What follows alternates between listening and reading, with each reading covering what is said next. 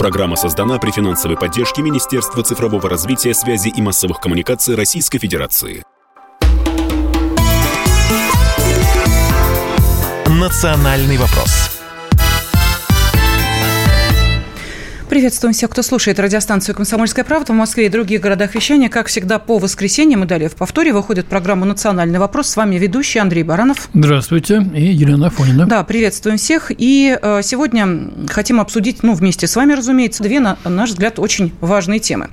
Одна из них э, появилась вот буквально в пятницу, когда, выступая э, на Совбезе, президент нашей страны вдруг неожиданно достаточно много внимания уделил Польше.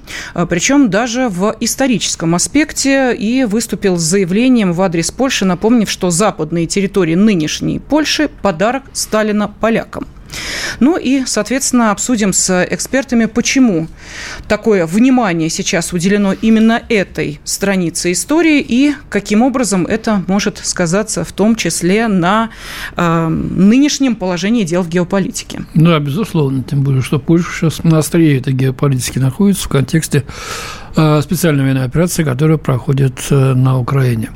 Ну, начнем мы не с этого. Начнем мы с предложения, сделанного рядом сенаторов – Российской Федерации, в частности, сенатором от Крыма Цековым, э, предполагающим, предлагающим э, лишать гражданства э, тех, эм, кто дискредитировал это звание, значит, выступив с экстремистскими, выступая с экстремистскими заявлениями по поводу нашей армии и за дезертирство. Причем лишать этого гражданства тех, кто приобрел его по праву почвы, то есть э, по праву рождения на территории Российской Федерации. Ну и э, для понимания нужно сказать, что авторами этого э, законопроекта выступили э, уже упомянутый сенатор от Республики Крым Сергей Цеков, от сенатора от Севастополя Екатерина Алтабаева, сенатор от Луганской республики Ольга Бас и Сергей Колбин также от Севастополя. Но... Ну, как вы видите, все представляют новые территории. Вот. И в связи с этим у нас возникает вопрос, собственно, к инициаторам этих поправок. Почему поправки поправок. Дело в том, что тут нужно напомнить, э, что э, был принят эм, закон Федеральный закон номер 138 принят 28 апреля 2023 года, то есть вот совсем недавно, он включил в число оснований для прекращения гражданства Российской Федерации совершение преступления, ну и далее идет перечисление, а также действия, создающие угрозу национальной безопасности России. Но дело в том, что прописано в этом законе лишение гражданства приобретенного. А вот если по праву рождения вы э, являетесь гражданином Российской Федерации, то на вас это не распространяется. Вот теперь э, решено, решено немножечко это все поправить. Так или не так? Обращаемся мы к сенатору-представителю от законодательного органа государственной власти Республики Крым Сергею Цекову. Сергей Павлович, здравствуйте. Здравствуйте. Добрый день. Ну, вы знаете, мы вспоминаем, э, как э, вот, собственно, этот э, закон еще на стадии рассмотрения. У нас комментировал депутат э, Константин Затулин, и я думаю, что позицию Константина Федоровича вы прекрасно знаете. В общем, он выступал вообще против э, всех этих мер и так далее, и так далее, говоря, что как раз и будут созданы определенные неравенства в том, что касается отношения к гражданам России. Вот в данной ситуации чем вызвано ваше предложение как одного из тех, кто, собственно, пытается сейчас немножечко эту меру подкорректировать? Ну, первое замечание, просто когда мы говорили о, о, вот об этой теме сегодня, была сказана фраза «новые территории». Честно говоря, мы, крымчане, никогда не говорим о новых территориях. Мы говорим о территориях, которые, мы, которые возвратились в состав России, то есть это старые территории, воссоединившиеся с Россией. Ну, это мы так условно а, назвали а, просто при, в контексте причем, времени. Причем мы, мы говорим постоянно так, э, обычно э, где-то делаем определенные определенные замечания вот по, по этому поводу, так что я думаю, нормально все принимается и россияне, которые слышат меня, они вообще должны понимать, что на самом деле все эти новые территории, это старые территории, за которые наши предки э, положили э, не сотни тысяч, а я думаю, миллионы жизней. На эти территории мы подарили Украине, э, собственно говоря, подарили другие территории, некоторые в рамках, прежде всего, Советского Союза. Сейчас эти территории возвращаются в состав России. Согласен. Мы это все должны. А, ну, теперь к сути. Все, все это, да. Да. Ну, а если по сути, то, э, то предложение, которое мы сделали, оно прежде всего направлено на равенство всех граждан Российской Федерации, которые проживают на сегодняшний день в России. Потому что, к сожалению, вот с принятием э, нового закона, закона о гражданстве, этого равенства, в общем-то, нет. И равенство, прежде всего, в вопросе прекращения гражданства – по этому закону может быть прекращено гражданство у тех, кто стал гражданином Российской Федерации, либо потому что он написал заявление, прошел определенную процедуру и получил гражданство, либо путем оптации. Что такое оптация? Оптация – это получение гражданства после воссоединения э, определенных территорий с Россией. В частности, это касается и Крыма. Когда мы э, вникли в эту ситуацию с э, прекращением гражданства, в частности, в том законе, который, который принят, вообще-то нет слова лишение гражданства, а есть, э, а есть предложение о лишении гражданства. Так вот, э, когда мы вникли, вникли в эту ситуацию, мы пришли к выводу, что это касается в том числе и э, граждан Российской Федерации, э, которые стали гражданами после воссоединения Крыма с Россией. А, мы, соответственно, э, посчитали, что нет полного равенства а, между гражданами Российской Федерации, которые, так сказать, стали гражданами по рождению, вот, и гражданами в результате оптации. И мы пришли к выводу о том, что необходимо внести соответствующую поправку. Либо а, граждане а, по рождению – Э, должны э, иметь такие же права, как и граждане, которые стали гражданами в результате оптации, либо граждане по оптации должны стать такими же, ну, обладать такими же правами, как и граждане по рождению. Понятно. У меня тогда и... такой к вам вопрос. А почему именно сейчас возникла э, вот, необходимость говорить о лишении гражданства, что много людей дискредитируют э, какими-то своими поступками э, полученное российское гражданство. Почему вот именно об этом зашла речь? Если о Крыме говорить, скажем. Ну, я, я замечу, что вообще в том законопроекте, который мы подали, там не идет речь о лишении гражданства. Там идет речь о прекращении гражданства. А вот, в чем а... разница-то, по большому счету? А вот вопрос большой. Вот в чем разница? У нас тоже возник вопрос. Мы тоже задавались этим вопросом. Обождите, ну вроде бы как решить нельзя, а, но можно прекратить.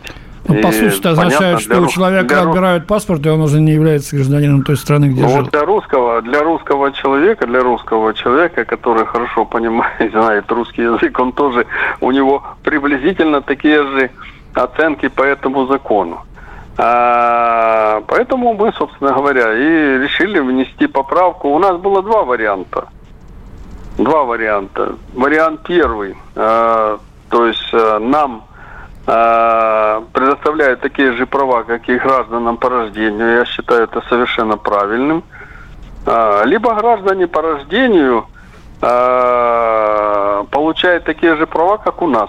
То есть фактически они тоже могут быть лишены лишены слова здесь неправильно, у них тоже может быть прекращено гражданство за счет а, ну, определенных преступлений, которые граждане по рождению доступают, ну, у нас, э, допускают у нас в отношении Конституции России. запрещено прекращение или лишение гражданства, как хотите называйте. Да, и, кстати, а, как раз вообще... Андрей Клишес, председатель Комитета Совет Федерации по конституционному законодательству, вам, э, Сергей Павлович, вашим коллегам на это указал, сказав, что читайте Конституцию.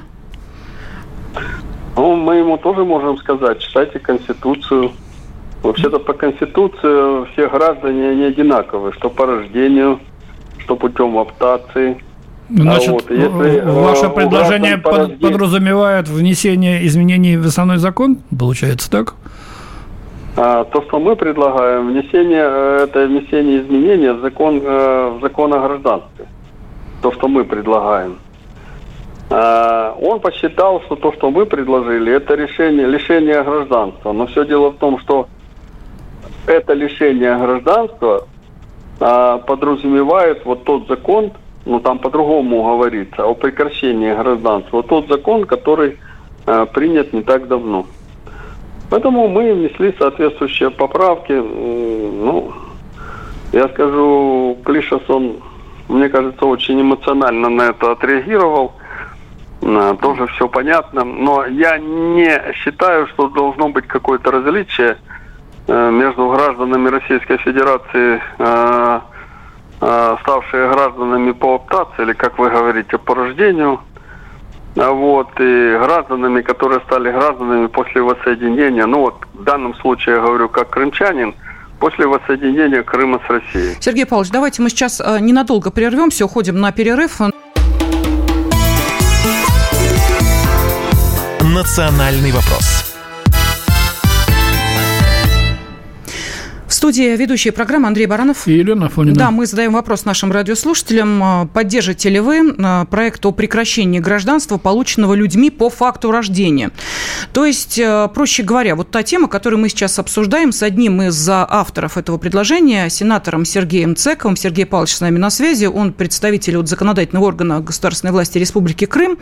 Но почему, собственно, этот вопрос задаем? Да, забыла. WhatsApp, Viber, Telegram, SMS, плюс 7 967 200 ровно 9702. Вот когда э, видишь очередное э, признание человека, который уже числится иноагентом, уже наговорил много всего, уже рассказал о том, как он ненавидит страну, уже отказался от, от всего, от чего можно, но продолжает оставаться гражданином России по одной простой причине, что никто его этого гражданства лишить не может, возникает вопрос, может быть, в данной ситуации все-таки как-то иначе нужно поступать с этими людьми, которым, ну, ясно, дорога в Россию э, может быть только в одном случае, если России не останется останется. Вот тогда на руины они приедут и будут скакать своим а, российским гражданством, доказывая, что они и есть те самые-самые честные граждане нашей страны. Ну, между тем пошли первые отклики от вас разные мнения. Вот из Краснодарского края пишут, здравствуйте, некрасиво э, получается выделять людей в особую касту. То есть, я так понимаю, против такого э, решения. То есть, поддерживают сенаторов, да? Из Ставрополья, значит, э, если человек гадит своей родине, то гнать его из страны по рождению там или или не по рождению, как в Советском Союзе. Из Ессентуков нам э, написали. А, Свердловская область. Э, если этот гражданин вел себя на территории России отвратительно, выступал против нашей армии, призывал к экстремизму и так далее, то он должен быть лишен гражданства России и по факту рождения. Вот. Э, Новосибирская область. Смотря кого. Есть такую, как Юлию Латынину, Шендеровича и подобных. Это иноагенты. Они, да, это иноагенты. То таких надо гнать за шею. Ну, в общем, идут сообщения из Латвии, пока остановимся, потом врачом еще. А вот мне интересно, э, в этом случае как бы ответил вот этот наш радиослушатель, ну, э, если есть желание, пусть э, напишет, надо ли решать, например, гражданство Российской Федерации, известную спортсменку, двукратную олимпийскую чемпионку, трижды чемпионку Европы. Я думаю, что все поняли, о ком я говорю. Вот этот скандал недели с Еленой Сенбаевой связанный, когда выяснилось, что эм, против э, нее в испанской прессе там целая э, пиар-компания развернулась. А что это, собственно, поддерживающая Путина бывшая спортсменка свободно живет в стране, входящей в НАТО, почему Международный Олимпийский комитет, членом которого она является, не исключил ее из своих рядов, и даже директор комитета по, коммуни... Э, по коммуникациям Марк Адамс предупредил, что если активная поддержка боевых действий и контрактные обязательства с военными структурами Исенбаевой подтвердятся, то она должна попасть под санкции МОК. И тут Елена Исенбаева потекла, что называется. Да, совершенно верно. Ну, во-первых, провели расследование, выяснили, что Э, почему, МОК провел расследование и выяснил, что, оказывается, с Минобороны Елена Исенбаева не сотрудничала. Это при том, что у нее заключен пятилетний контракт на службу в нашей армии. В 2015 году она зачислена на должность инструктора по легкой атлетике. Приказ подписал лично Шойгу. Она еще радовалась, безумно рада вернуться в ряды ЦСКА. Ну, и Плюс имеет у майор... звание майор, да, не хухры-мухры. Вот, но то, о чем сказал Андрей Михайлович, это, да, действительно, Елена Исенбаева тут выкатила радостный пост, что в МОК она остается, значит, все проверили, никаких обвинений не подтвердилось, и э, написала буквально следующее, что те звания, о которых сегодня говорят, носят номинальный и характер. награды, которые она получала, тоже носят номинальный характер. Поскольку она не состояла и не состоит на службе в вооруженных силах России, она является человеком мира. Я бы хотел спросить, а присягу, которую она давала военную, это тоже была формальность или так? Для прикрытия. Удивительно, что этот человек рьяно, честно отстаивал интересы нашей страны во время скандала с ВАДА. Вот, э, боролась до конца, даже плакала э, на одной из пресс-конференций. Но когда речь зашла вот о том, чтобы, так сказать, с Канарских островов, где она сейчас живет, э, уехать в Россию матушку, вот она, значит, таким образом себя повела. Ну, тут тоже мнения разделились. На самом высоком уровне сказали, что не надо травить, она имеет право, она такая. А вот в Дагестане, она ведь оттуда, угу. по, по, по праву рождения, э, она из Волгограда, он помнит? Ну, я не знаю, в общем, так сказать, э, как, как знамя Дагестана, одно из знамен, и был, был назван стадион в честь нее, вот теперь его переименовывают. Вот такие э, радикальные меры. Да, э, сейчас, я напомню, с нами э, представитель от законодательного органа государственной власти Республики Крым Сергей Цеков. Сергей Павлович, вот так получается, что, собственно, та инициатива, которую вы сейчас с вашими э, коллегами э, разработали и выдвинули для обсуждения, ведь коснется и тех, о ком мы сейчас говорили, вот чьи фамилии называли. А, получается, ну вот в глазах многих и эта несправедливость э, будет, ну, каким-то образом снята. Как вы считаете? Может быть, действительно, вот вы-то заботитесь о том, чтобы граждане, э, получившие гражданство Российской Федерации по праву своей исторической связи с э, Россией. Это все понятно, цель ясна, но получается, что теперь вот если ваша инициатива пройдет, могут лишиться гражданства Российской Федерации те, кто сейчас свой паспорт припрятал на дальнюю полочку и э, гадит России как только может, или высказывается вот в таком нейтральном плане, мол, типа э, я не я, Россия не моя. Что скажете?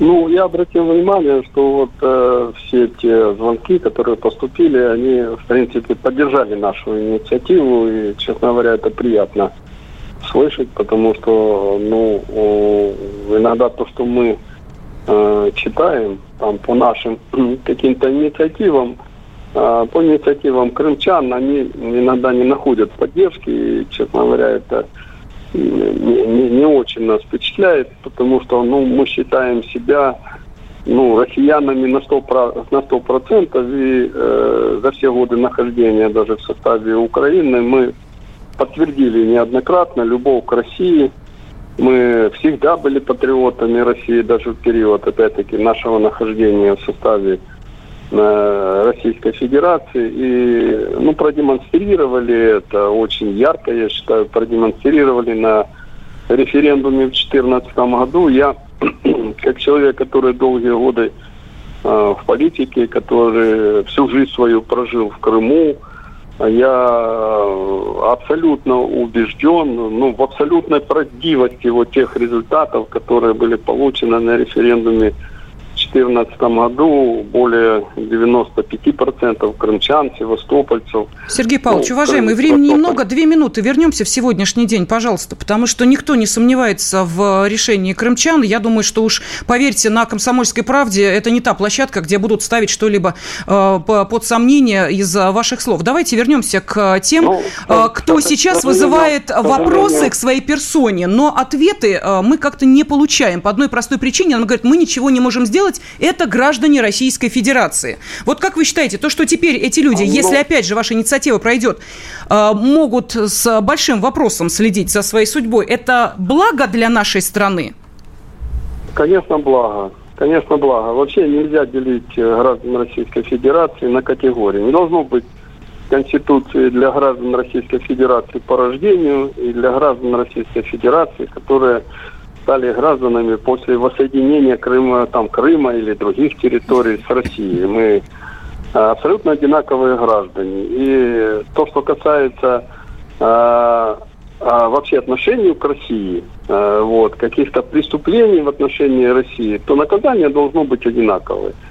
Если на прекращение гражданства допустимо для нас, то э, прекращение гражданства должно быть и для э, граждан, которые стали гражданами России по рождению. И здесь как раз э, вы перечислили вот э, тех людей, э, которые однозначно любовь к России, преданность к России не, не демонстрируют. И э, я считаю, нормы должны быть абсолютно одинаковые. Не можем мы быть равные по отношению как к поощрениям, так и к наказанию. Понятно. Ну вот что нам Даша пишет. Очень много, кстати, э, комментариев. Спасибо.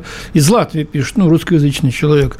А если лишать гражданства России, то человек становится не гражданин уже, это будет с фиолетовым паспортом, то есть э, не гражданин. Не, по, не поддерживаю, пишет он. А, дальше. Я сейчас зачитаю, потом скажет. Краснодарский край. За предательство лишать всех гражданства. Из того же гражданского, э, Краснодарского края. А что решит лишение гражданства? А, Новосибирская область. Смотря что и в каком контексте она говорила. Это, видимо, уже отсылка Самбаевой, да? А, Свердловская область. Лишать гражданства, не лишать, а на дорожку посидеть обязательно. А, зачем нам такие граждане, как иноагенты? Галкин, Макаревич, ну, Албарис, ну, туда же отнесли и прочее. И инициатива правильна в том смысле, что не должно быть разницы, вот то, что вы сказали, между гражданами России на новых территориях и на другой территории. По рождению нельзя отнимать гражданство. Есть разные меры ответственности. Пишет нам Расторгуев Александр из Московской области. Сергей Павлович, меньше минут остается. Будьте любезны, объясните нашим радиослушателям, что э, будет с человеком, э, которого лишают гражданства. Он будет человеком без российского гражданства у многих из этих людей, о которых мы говорим, у них есть другое гражданство. Если поинтересоваться там Галкиными прочими, то очень быстро выясним, что у них э, гражданство есть там Израиля, Соединенных Штатов Америки, Германии и так далее. То есть у них будет э, другое гражданство. А вот то, что произойдет полное поражение их в правах на гражданина Российской Федерации, да, на определенный момент. В принципе, они могут потом доказать, что они истинные граждане Российской Федерации, ничего не нарушали. И, принципе, понятно, понятно, Сергей Павлович. В общем, проблема Спасибо серьезная. Да, сенатор э, Сергей Цеков был на связи с нашей студией, ну а мы продолжим после информационного выпуска. Национальный вопрос студии ведущие программы Андрей Баранов. И Елена Фонина. Да. И на этой неделе произошло еще одно, на наш взгляд, достаточно важное событие, о котором мы хотим поговорить. Совет Безопасности а, прошел, на котором выступал президент нашей страны. И, а, как отмечают эксперты, а мы сейчас эту тему обязательно обсудим, а, впервые, когда на таком высоком уровне было сказано следующее. Давайте послушаем. Хочу напомнить также о том, чем в результате закончилась для Польши такая агрессивная политика – а закончилась она национальной трагедией 1939 года, когда Польша была брошена западными союзниками на съедение германской военной машине и фактически утратила свою независимость и государственность, которая была восстановлена в огромной степени благодаря Советскому Союзу. И именно благодаря Советскому Союзу, благодаря позиции Сталина, Польша получила значительные земли на Западе, земли Германии. Это именно так. Западные территории нынешней Польши – это подарок Сталина полякам. Наши друзья в Варшаве подзабыли об этом. Мы напомним – ну и э, не менее весомо было заявление Путина о том, что развязывание агрессии против Белоруссии, чтобы оторвать часть территории, будет означать развязывание агрессии против России.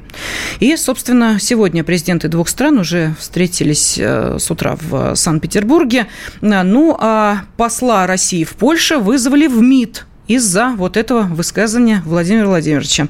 А, ну что, а, давайте попытаемся понять, а, почему, собственно, столь четкий посыл прозвучал именно в адрес Польши. Ну, во-первых, потому что поляки сейчас перехватывают на Западе э, пальма первенства или знамя, как хотите, флаг в руки, э, с точки зрения агрессивной поддержки Украины. Э, служба внешней разведки нашей страны э, устами директора СВР э, Сергея Нарышкина сообщила, что по данным, которые в эту службу поступают, уже подготовлен проект создания совместного польско-литовско украинского э, подразделения, причем достаточно такого слаженного, многотысячного, боевого, которое может принять прямое участие в конфликте на стороне режима Зеленского. Ну и плюс к этому, значит, Польша навострила зубы, та самая гиена Европы, о которой говорил в свое время Черчилль, на свои восточные крессы, на пять западноукраинских областей, которые перешли э, значит, э, под суверенитет Советского Союза или, читая Украины, в 1939 году. Андрей Михайлович, зачем нам эксперт? Вы все рассказали сказали. Не, ну я так э, коротенько. Так. Коротенько, конспективно. Эксперт по Польше Станислав Стремедловский внимательно вас слушал. Станислав, здравствуйте. Добрый день, Андрей. Давно не виделись. Добрый да, день, здравствуйте. здравствуйте. Да, ну а, скажите, вот а, нам действительно интересно, почему, и я думаю, что нашим а, радиослушателям тоже, почему, собственно, ну практически вот львиную долю э, Совбеза, который прошел в пятницу, посвятили именно вопросу Польши, Белоруссия и, соответственно, был исторический отцел. А мы знаем, наш президент просто так про историю не говорит. Пожалуйста, что скажете? Да, я с вами согласен. И давайте вспомним, с чего начал свою речь президент. Он начал с того, что то западное вооружение, э, которое в массе своей через Польшу, кстати, поступало к киевскому режиму, не сработало, что это вооружение оказалось хуже не, некоторые его части, э, даже советского оружия, что нисколько это не помогает никакому э, распиаренному на протяжении последних месяцев украинскому контрнаступу. Ну, а это означает ведь простую вещь. Если у вас контрнаступ проваливается, значит, с обратной стороны идет ответная реакция, идет наступление. И дальше вопрос, а где именно остановятся российские войска и как далеко и куда сбегут э, деятели киевского режима, которые вот э, сделали все, чтобы эта трагедия, чтобы украинский конфликт, он в конце концов разразился. И уже в этом контексте президент э, действительно не просто так обратился к истории. Я напомню, что он сказал две важные вещи. Первое, он вспомнил о Первой мировой войне, когда распались три империи, австро-венгерская, германская и российская. Это позволило Польше восстановить свою независимость, а вовсе не потому, что поляки такие замечательные и умные были в 1918 году. Что, пользуясь этим моментом, Польша э, присвоила себе часть исторических российских территорий. И он вспомнил, наконец, историю 1920 года, Варшавский договор между главой э, директории Симоном Петлюрой и маршалом Пилсудским, когда Петлюра фактически продал Западноукраинскую Народную Республику, вот тот самый Львов, продал полякам за то, чтобы те оказали помощь э, Украинской Народной Республике в, в войне с большевиками. Ну, мы даже помним, что в мае 1920-го у поляков были успехи, они вошли в Киев, но довольно быстро они же ведь и откатились, э, чуть ли там уже под самой Варшавой шли бои. Если бы там не эта известная операция «Чудо на Висле», еще бы неизвестно бы, какая была бы геополитическая карта Европы в то время. И важным элементом Путин именно выделил предательство. Вот э, Андрей правильно сделал акцент на Белоруссию, что нападение на нее это будет означать нападение и на Российскую Федерацию. Но ведь в отношении, э, по словам Путина, э, планов этих деятелей украинских. Э, тут мне, правда, сложно сказать, имеется, э, был ли э, в виду киевский режим, а может быть это были какие-то и нынешние лидеры тех областей Западной Украины, которые, может быть, хотят сыграть сепаратизм и объявить, допустим, о возрождении той же Западноукраинской Народной Республики какой-то другой и пригласить, да, поляков, литовцев, может, там еще каких-нибудь найдут пару друзей в кавычках, вступить на территорию Западной Украины и вот э, создать такое некое буферное государство, чтобы э, не сбылся кошмар постсоветской Польши, ее элит. Они все эти 30 лет последних пугали активно поляков опасностью и угрозой для страны появления большой польско-российской границы – Вот я не знаю, правда, почему они так э, этого боятся, ведь опыт польско-российской границы по Калининградской области, он говорит совершенно о другом, что это становится стимулом для культурного обмена, экономического сотрудничества, безопасности. Но, тем не менее, в Польше это принимается как постулат. Большая польско-российская граница – это опасно. Опасно, когда русские выходят на польские границы в Беларуси, тем более опасно, когда они выйдут на границы во Львове. И Путин же сказал, что если там киевские эти деятели что-то такое хотят, то вот тут уже это их дело. Ну, а если это их дело, то значит тогда что получается? Приходите, Станислав, но ведь э, против такого э, сценария сегодня э, однозначно выступил Александр Лукашенко вот на встрече с президентом. Я думаю, вы видели, он сказал, что вот этот сценарий раздела Украины, а именно отхода западной части Украины Польши, нас совершенно не устраивает. То есть это прям прямым текстом было сказано. Вот здесь, в этой ситуации, тот сценарий, который очень активно, в том числе обсуждают и здесь вот у нас в студии, говорят, что да, разделят делится на э, юго-восточный юг отходит Россия, центральная, ну, будет та самая Украина э, минимальная, ну, и запад это будет Польша. Вот э, Лукашенко это не нужно. Можете объяснить, чем не устраивает его такая картина? Хороший вопрос. Сегодня задал его сам себе. Но я все же ориентируюсь на слова нашего российского президента, поскольку все-таки спецоперацию ведет Россия, а не Белоруссия. И думаю, что позиция Путина здесь является приоритетной. Ну, со стороны сегодня то, что было, знаете, вот э, лично для меня, может, я американских фильмов пересмотрел, это выглядело такую игру злого и доброго полицейского. И эта игра была направлена именно на Польшу, потому что все же Польша э, сейчас оказалась э, в очень тяжелой для себя геополитической ситуации. Польша практически осталась без союзников в Европе. Э, говорить, что Польша там сейчас является союзником администрации Байдена, это будет огромной натяжкой и преувеличением. Э, Вашингтон использует Варшаву сугубо утилитарно, исключительно вот как такой пятачок, откуда можно подскочить в Киев и вернуться обратно. И знаете, те вот э, солдаты американской армии, которые в рамках укрепления так называемого восточного фланга НАТО прибыли в Польшу несколько лет назад. Я уже даже не знаю, кто они такие на самом деле.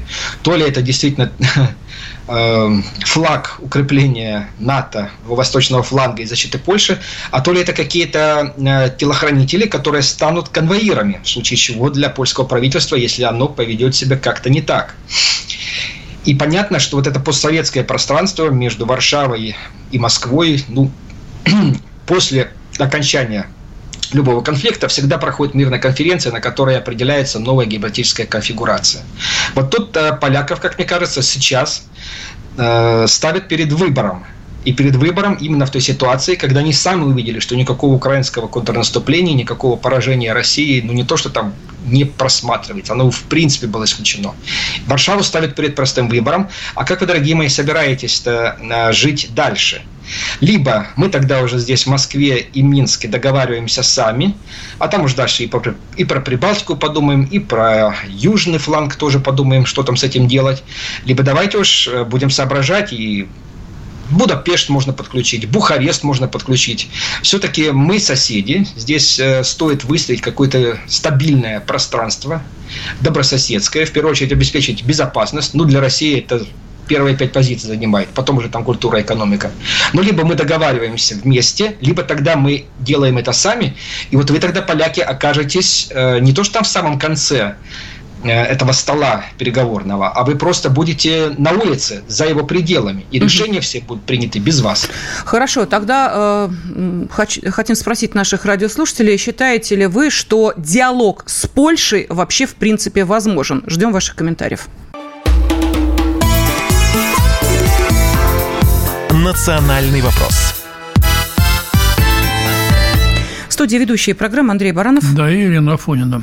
И с нами на связи эксперт по Польше Станислав Стремедловский. Э, почему, собственно, сейчас обсуждаем именно Польшу? Э, напомним, что польский вопрос неожиданно, достаточно громко, четко и ясно прозвучал в ходе заседания Совета Безопасности. Представительствовал Владимир Путин. Слово было дано э, директору СВР Сергею Нарышкину, который, собственно, и сказал о том, что официальная Варшава приходит к осознанию того, что никакая западная помощь Киеву не способна поддержать Украину. Вопрос поражения Украины – вопрос времени. И в связи с этим этим у польского руководства усиливается настрой на то, чтобы ввести контроль на западных территориях Украины путем размещения там своих войск. Да, тем более, что президент Зеленский уже, так сказать, дал э, большой карт-бланш Варшаве, так сказать, уравняв в правах э, поляков э, с украинцами, даже разрешив польским гражданам, так сказать, заседать в судах, в других административных делах. Но что я должен сказать, вот комментируя э, заявление э, Станислава Семедловского, нашего эксперта уважаемого,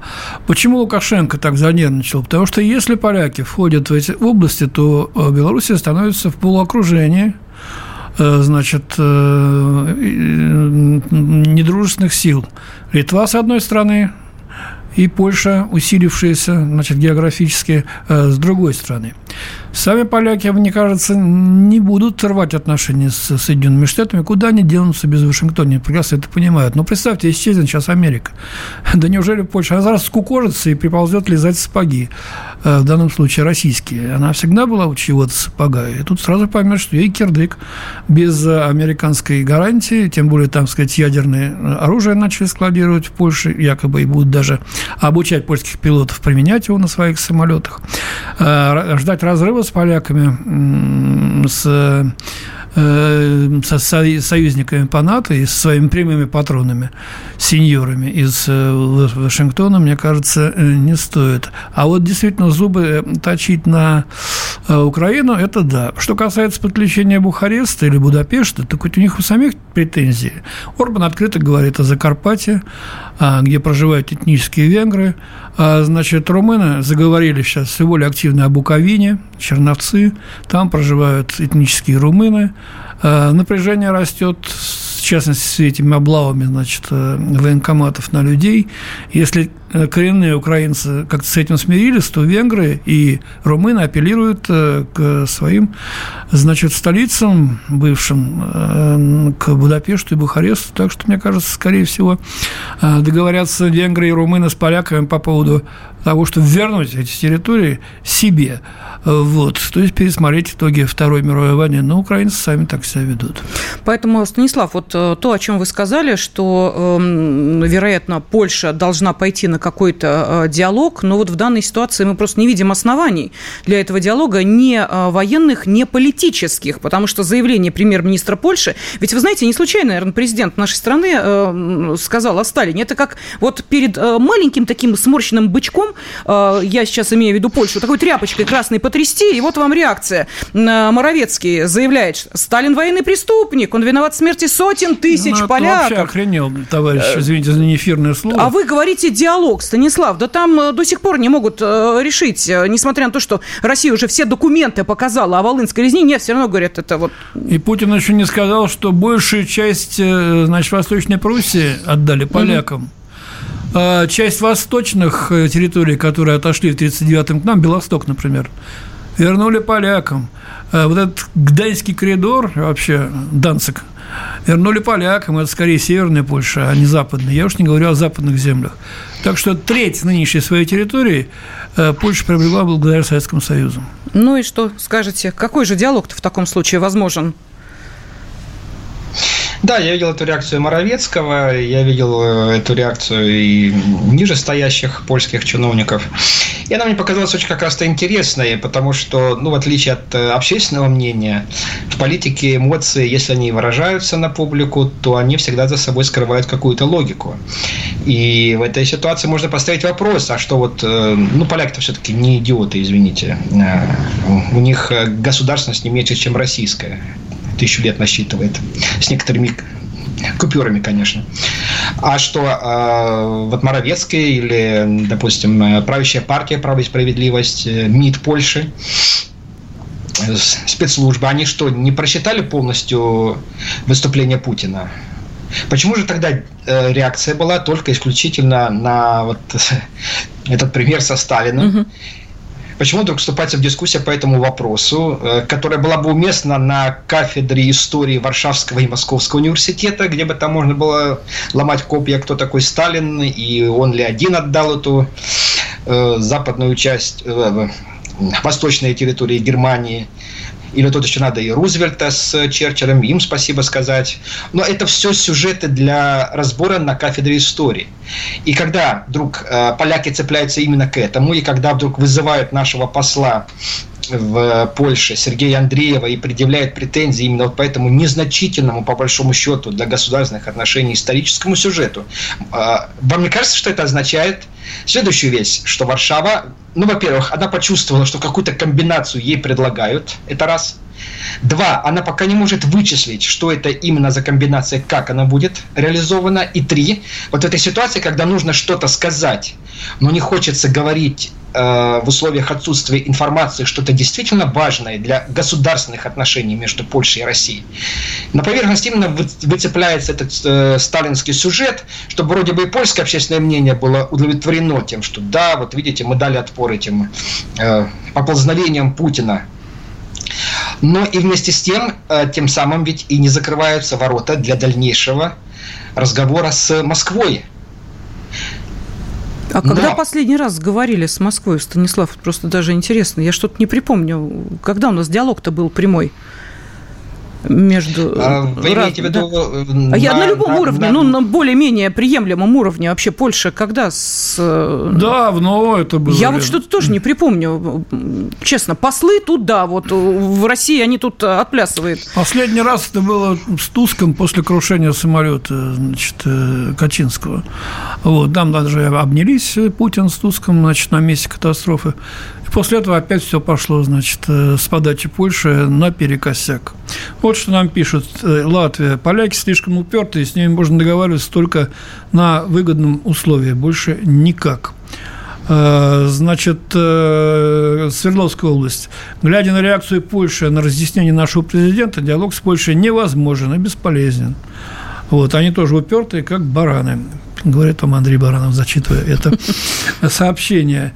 Э, Тверская область. Диалог с Польшей возможен только с позиции силы, причем сила с большой буквы написано. Нам нужно сейчас добиться э, значительно более убедительных результатов в зоне СВО. Вот когда победим, тогда и поговорим с нашими заклятыми друзьями из Польши. Ну и так далее. Угу. Станислав, ну вот смотрите, в свете того, о чем вы говорите, кстати, очень интересная версия, она мне понравилась, потому что я тоже подумала, почему, собственно, несмотря на прям прямые заявления по разделу эм, Украины, про то, что Польша претендует на Западную Украину, действительно, вот ухватились именно за Сталина, тут как бы сложно с вами не согласиться, и лицо соблюли, и в то же время, значит, Россия отпор дали. Но то, что обсуждается на этой неделе, а именно заявление по поводу украинского зерна, это все туда же, в ту же самую картину. Польша начинает как-то, ну э, э, по-другому э, расставлять приоритеты и акценты. Может быть, действительно, это какие-то шаги в этом направлении мы наблюдаем, когда было заявлено даже Евросоюз, если Евросоюз нам скажет покупать украинское зерно, мы этого делать не будем, поскольку нам это невыгодно. Вот что это за эпизод вот такой да, очень, очень хорошо, что вы его вспомнили, потому что ведь он важен не тем, что тогда Моровецкий предупредил, пойдем на перекор Европейской комиссии, но зерно не пропустим, грудью ляжем на, на железную дорогу. А, интересно ведь именно то, что на это дернулся Киев. Хотя уж казалось бы, большого секрета для него такая позиция Варшавы не составляла. И здесь, в этом контексте, важно еще видеть следующий момент. Ведь Моровецкий это произнес на заседании министров сельского хозяйства пяти стран. Э, Польша, Болгария, Румыния, Словакия, Венгрия. И Венгрия, по-моему, да. Но почему-то Денис Шмыгаль, премьер-министр Украины, обрушился в Твиттере исключительно на Польшу и опустил вот эти четыре страны. Хотя уж казалось бы, с учетом того, сколько Польша сделала для киевского режима, ну это не просто куснуть э, руку дающего, это вцепиться в нее и вырвать клок мяса.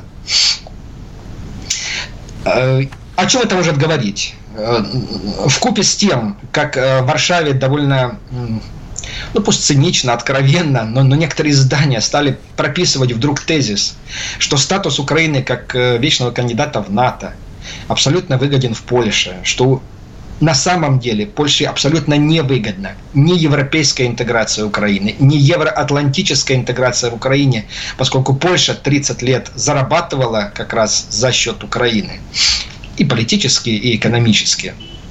видимо, между двумя заклятыми друзьями, которые вот милуются, как мы видели тут постоянно по встречам Дуды с Зеленским, Моровецким с его коллегой Шмыгалем.